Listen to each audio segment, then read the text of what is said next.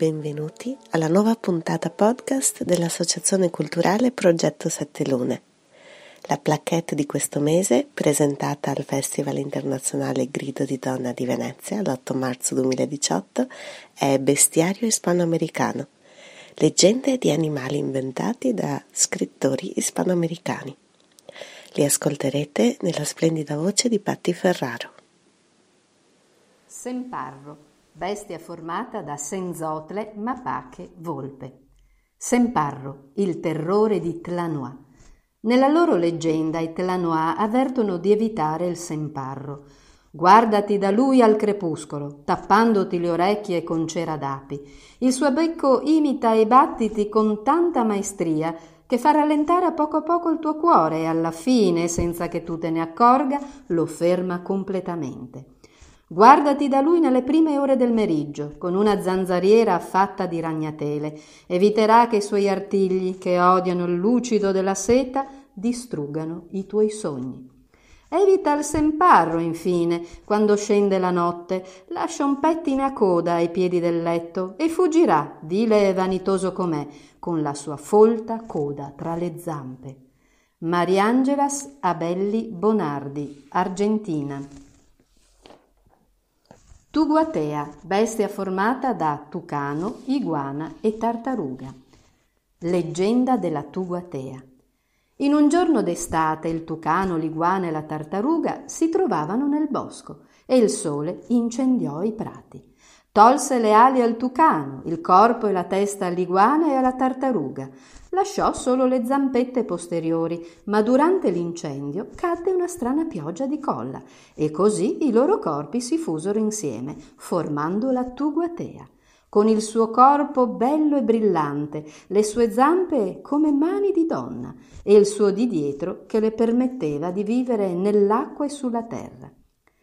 Quando gli dei crearono i tucani, li fecero con colori belli e brillanti per farli risplendere ma non diedero loro la capacità di cantare perché potevano ricevere solo una qualità. L'iguana fu il risultato di un castigo divino perché era una donna che non voleva lavorare e la trasformarono in animale, ma le lasciarono le mani di donna. Le tartarughe furono premiate dal dio del vento, perché erano gli unici animali marini che portavano la sabbia dal mare per formare la terra, nonostante la loro lentezza, e quindi permise loro di vivere nell'acqua e sulla terra. Le rare tuguatea spaventano chi le vede, per cui si nascondono nei fiumi, nei mari e nei laghi o sugli alberi, non cantano e non fanno rumore e con le loro mani di donna si spostano strisciando velocissime. Per questo sicuramente non le hai mai viste. Teresitas Aguilar Mirambel Costa Rica. Liesa 2, bestia formata da lepre, salamandra e tamandua. La Liesa 2. È nel bosco dove tutto accade, tra le fronde, gli alberi, il fogliame, gli animali. Sì, in ognuno degli strati del bosco avvengono leggende di leggende di leggende addentrandosi nel foro di un albero centenario, è il luogo da dove è nata la liesadua, nell'intimità del tronco. Raccontano i nativi che la radice dell'albero era solita avere effetti più potenti di quelli che si conoscono oggi. Assorbivano alimento, ma anche le creature che le sembravano attraenti. Successe così con la salamandra, animale del fogliame, se ne andava in giro sfoggiando i suoi colori nero e rilucente giallo. L'albero non riuscì a resistere alla tentazione e attraverso le radici se la portò dentro al tronco. Lì la salamandra visse protetta dal freddo, dalla soffocante umidità e dai pericoli durante molto tempo. Racconta la tradizione orale che un giorno arrivarono uno, cinque, cento tamandua che avevano l'abitudine di riposare dentro agli alberi. Si trovarono dinanzi alla piacevole sorpresa delle salamandre. Per anni copularono senza uscire dal centro dell'albero, al quale crebbero foglie color salamandra e color tamandua. Tuttavia l'albero invecchiato, già stanco di essere il custode di quella creatura, chiamò la lepre, se la portò dentro attraverso le radici e gli promise il dono della velocità se si fosse portata con sé la creatura ora chiamata Sadua. Aveva bisogno di riposare. La Liesa 2 è caratterizzata dalla capacità di percorrere a incredibile velocità ogni albero del bosco in meno di un giorno. Si dice che la Liesa 2 lo faccia a modi di ringraziamento. Con un po' di attenzione si riescono a percepire le fronde degli alberi inclinarsi appena vedono arrivare la Liesa 2. Selina Aste, Argentina. A guardo bestia formata da aquila, giaguaro e cervo. Raccontano che l'aguardo si trovasse in varie regioni della terra e che non lo si vedesse mai in due luoghi al tempo stesso. Dicono che si trattasse di un esemplare unico, predatore di grandi mammiferi. Nei musei di Liuzhou, Chiang Mai ed Esquel ci sono foto dei suoi attacchi, con il becco d'aquila conficcato in qualche preda Lì si legge che fu la sua parte di cervo quella che morì per prima, a causa dei batteri e microorganismi ingeriti nella carne. Eppure nessuno lo vide morto. Altri credono che le parti dell'aguardo sostennero tra loro una lunga e sanguinosa lotta e che fu impossibile per il suo lato erbivoro vincere le parti carnivore.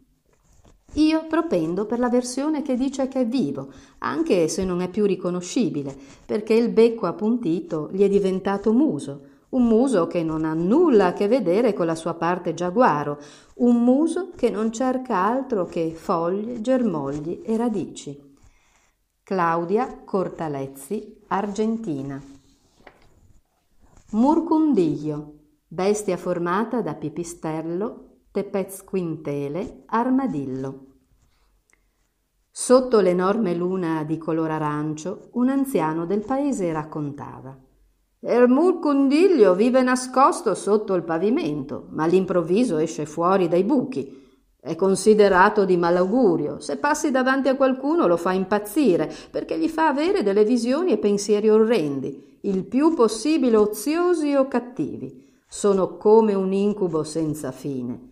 Quando c'è un'eclisse fanno rumori che attraggono i semi di piante velenose e tutto diventa deserto. Spaventano anche i solitari nella nebbia perché i loro occhi brillano.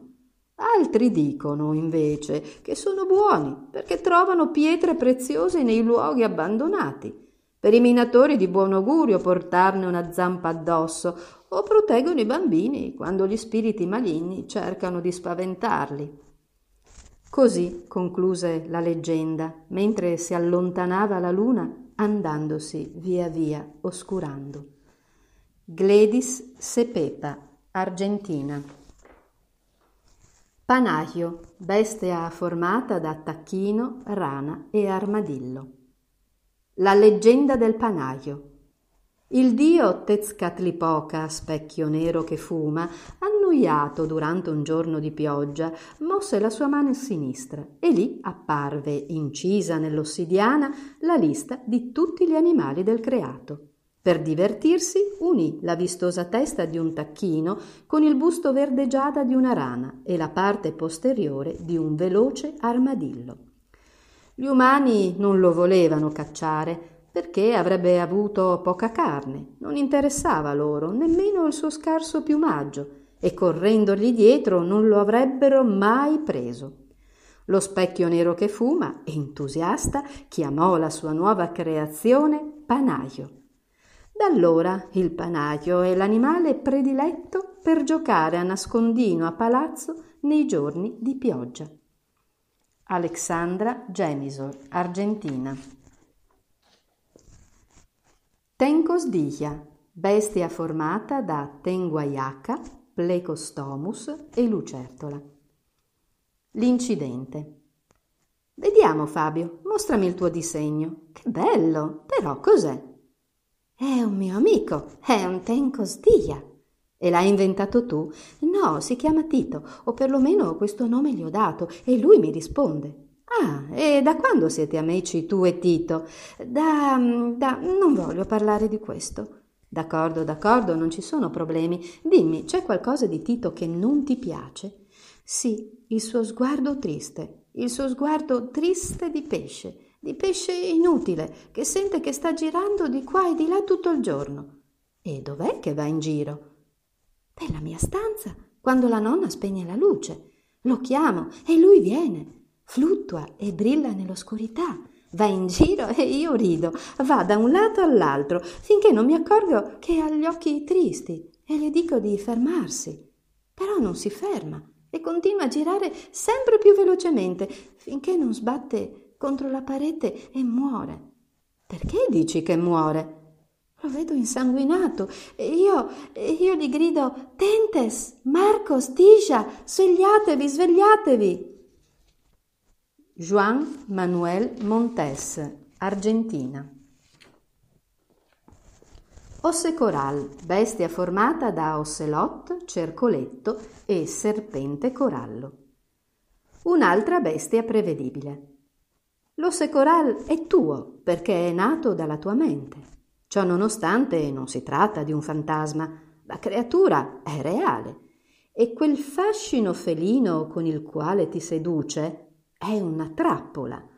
In una data notte, una notte già fissata nel calendario con un segno di sangue, l'appartamento in cui trascorrono i tuoi giorni diventerà una giungla. Lui abbraccerà i tuoi fianchi con la sua coda e salterà alzandoti tra i rami profumati dai fiori tropicali. Il suo cuore batterà sulle tue labbra e nella tua gioia crederai per una volta nella vita di contemplare il mondo dalla sua cima più alta. Ma il mondo si annebbierà ai tuoi occhi e non piangere. Dovresti considerarti benedetta. Altri subiscono una morte violenta senza aver prima goduto. Patricia Nasello, Argentina. Pereia, bestia formata da pellicano, aguti e opossum. A rischio. È l'animale più strano che abbia visto e sembra aggressivo, ma nessuna creatura spaventa i bambini nel bosco. Dopo vari tentativi infruttuosi, scoprono che si ciba di pesci. Per forza, è così magro e arrabbiato. Qui la pesca scarseggia, dice il maggiore. Corre il rischio di soffrire la fame. Dovremmo portarlo ai bambini del mare, suggerisce uno dei più piccoli. Non ci ascolterebbero. Quelli si preoccupano solamente per loro stessi, replica il maggiore. Si ciba di pesci come un uccello marino, però possiede l'astuzia di un opossum. Ha già la fiducia di questi bambini. Parlerà quando sarà sicuro di aver ottenuto il loro amore. Sì, ha il dono della parola e quello della persuasione. Patricia Nasello, Argentina. Puma Du, bestia formata da puma, lama e nandù. Figlio del sole, declama la mauta prostrato davanti all'Inca, gli dei ti inviano questo animale che ha la fierezza del puma, la resistenza del lama e la velocità del nandù, dato che lui, dicono, ti proteggerà dal male che si avvicina. L'Inca prende la mauta per un temerario, per un bugiardo, e lo punisce con la morte. Anche la bestia guardiana è condotta al sacrificio. Mentre il suo sangue bagna la terra, il dio Sole osserva gli invasori spagnoli sigillare il patto che distruggerà l'impero. Patricia Nasello, Argentina. Pelolo, pege lagarto, axolot e coccodrillo. Tributo a Silvia Favaretto. Era l'animale della paura che strisciava verso il mio letto mentre dormivo. Nella terra calda lo chiamavano coccodrillo. Le popolazioni vicine ad un impetuoso fiume lo chiamavano Lucio e i popoli della laguna Axolot. Per me era il pelolo, perché nei miei incubi appariva fuso con il corpo di queste bestie, mentre divorava i miei sogni. la bocca del coccodrillo, il corpo del luccio e la coda dell'axolot. Mentre sognavo mi trascinava in fondo al mare, dove non potevo nemmeno distinguere il palmo della mia mano, dato che un'oscurità abissale mi avvolgeva, anche se potevo sentire come il pelolo strappava con un morso la parte superiore della mia testa per risucchiare i miei sogni. In un altro brutto incubo mi teneva maternamente, amorosamente il pene. Così oppresso mi trascinava, fendendo l'acquatica oscurità del nero fondale della voragine marina. Nel sogno più gradevole, se questo può definirsi così quando si sognano quei miraggi della notte, navigavo tra i suoi denti a gran velocità per arrivare alla superficie del mare e da lì mi lanciava in aria con un movimento brusco della testa.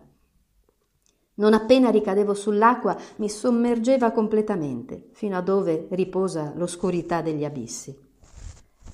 Una volta mi vendicai del pelolo per le sferzate e i martiri che mi infligge mentre dormo. Quando visitammo Mus- Mucuspana, un villaggio di pescatori sul fiume turbolento, me lo servivano in salsa all'aglio, con riso e fagioli. Mentre lo tagliavo, mi scrutava con gli occhi fuori dalle orbite per la vendetta, ma erano gli stessi di mio padre, collerico e crudele. Ora, ogni volta che la stanchezza mi piega, ho paura di dormire per il timore che mi riporti di nuovo negli abissi e lì gli occhi irascibili di mio padre mi catturino e cerchino vendetta. Javier Peruco, Messico. Bebogo, bestia formata da fenicottero, tacchino e cervo. Come un Cristo alato ho saputo percorrere ampie estensioni d'acqua sulle mie due rosee zampe, ma non sembrò loro sufficiente e mi dimenticarono. Cercai l'ammirazione delle giovani che mi circondavano, dispiegando la mia coda multicolore come un ventaglio proveniente da terre lontane. Ma nemmeno questo fu sufficiente e loro mi lasciarono, per altri forse meno attraenti. È molto triste accettare che tutti, inclusi quelli che un tempo mi invidiavano, finiscano per ricordarmi per i miei corni evidenti. Triste destino di un cervo qualunque. Rogelio Ramos Signes, Argentina.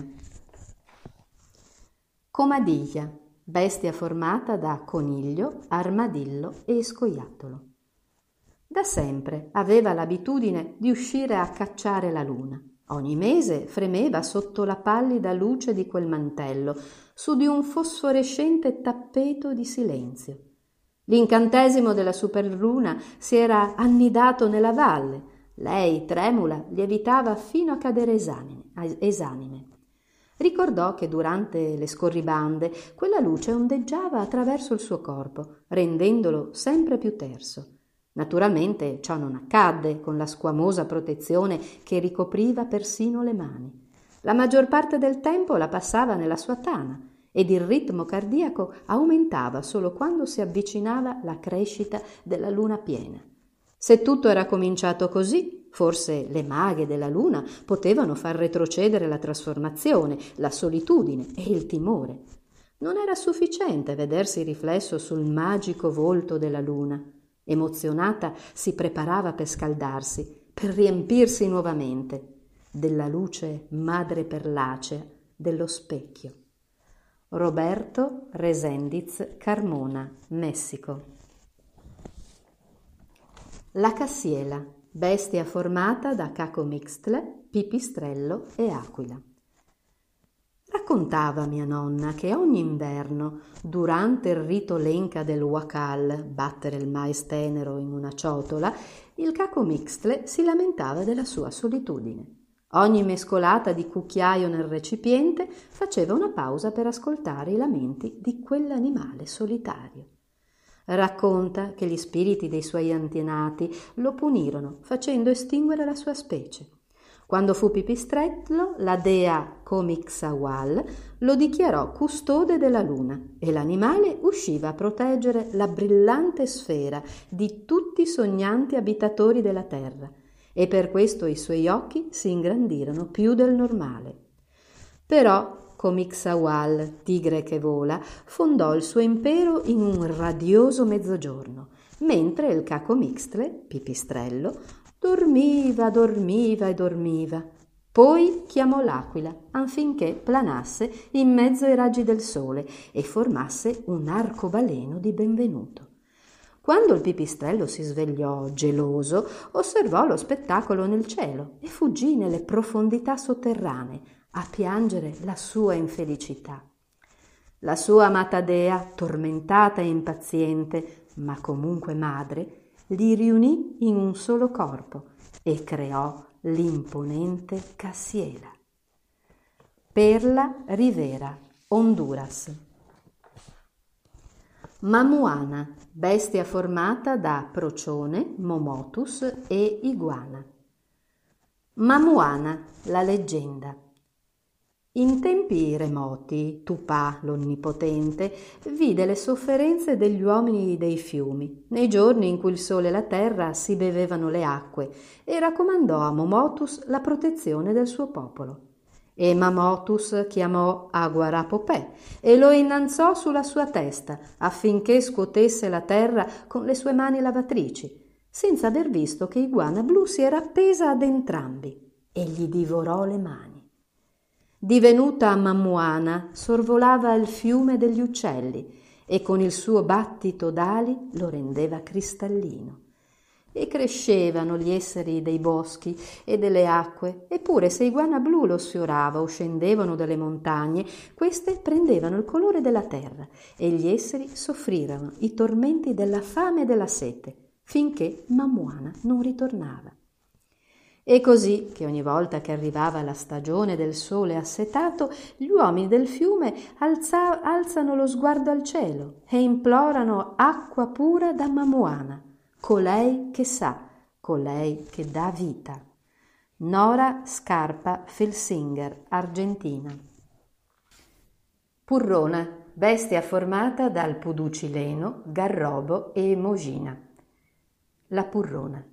La purrona è un animale mitico e fantasmagorico al tempo stesso, che risiede da secoli in Patagonia. Dato che la pampa è così estesa, pare a chi viaggia o fugge da qualcosa, in quelle lande così selvagge. Gli indigeni Selkman la conoscevano bene e la rispettavano.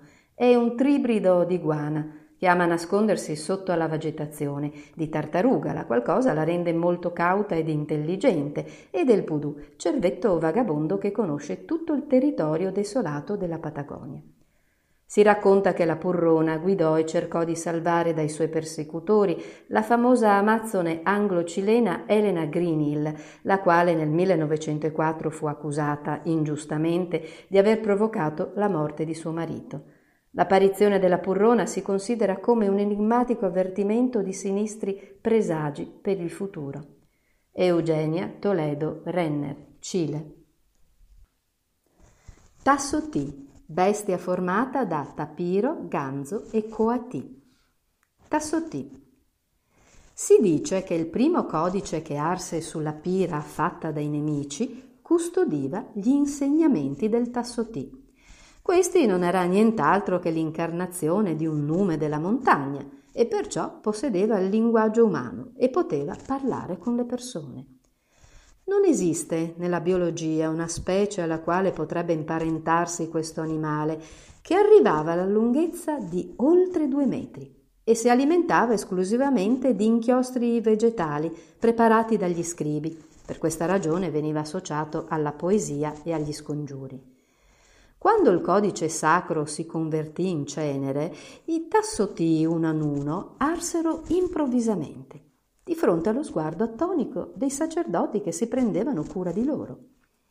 Un frammento di carta è stato conservato dalla terra e ogni tanto riappare tra l'erba fresca la sua figura maestosa, con le piume sul suo ventre, la folta coda sollevata e il muso pronto ad emettere il suo verso. Maria Sol Vera Guerra. Cat Pirro Ti ho portato in questo mondo aspettandomi che la tua bellezza desse luce alla mia ombra. I miei giorni erano resti d'esistenza e il mio dolore non veniva più mitigato neanche dalle mie stesse mutilazioni. Dovevo essere più creativa, o l'oscurità mi avrebbe messo sulla bocca della terra, lì dove appena cominciano le radici delle acace. Allora ti ho dato la vita. All'inizio ti ho immaginato con piume morbide, ma una pelliccia vellutata al tatto mi faceva voglia pure. E se mi fossi stufata di entrambe? Meglio aggiungere una terza pelle scura per rinfrescare le altre senza ali, per non consentirti di fuggire, ma con l'armonia degli uccelli, senza zanne per non ferirmi ulteriormente, ma con l'astuzia della volpe come difesa e la solitudine schiva del tapiro a modi di rifugio. Ora che ti osservo fra le mie braccia e l'inchiostro incomincia ad asciugare, comprendo che qualsiasi danno comincia a cicatrizzare prima nell'immaginazione. Laura Elisa Vizcanio. E anche per questa puntata podcast è tutto. Vi ricordo che potete scaricare gratuitamente tutte le nostre plaquette dal nostro sito www.progettosettelune.it. In particolare, la plaquette di questo mese ha le illustrazioni di Raven Shinoda e le traduzioni di Elena Cassani, Claudio Barattella e Anna Zampieri, oltre all'editoriale di Lucia Guidorizzi. Vi aspettiamo sui nostri social network. Alla prossima puntata!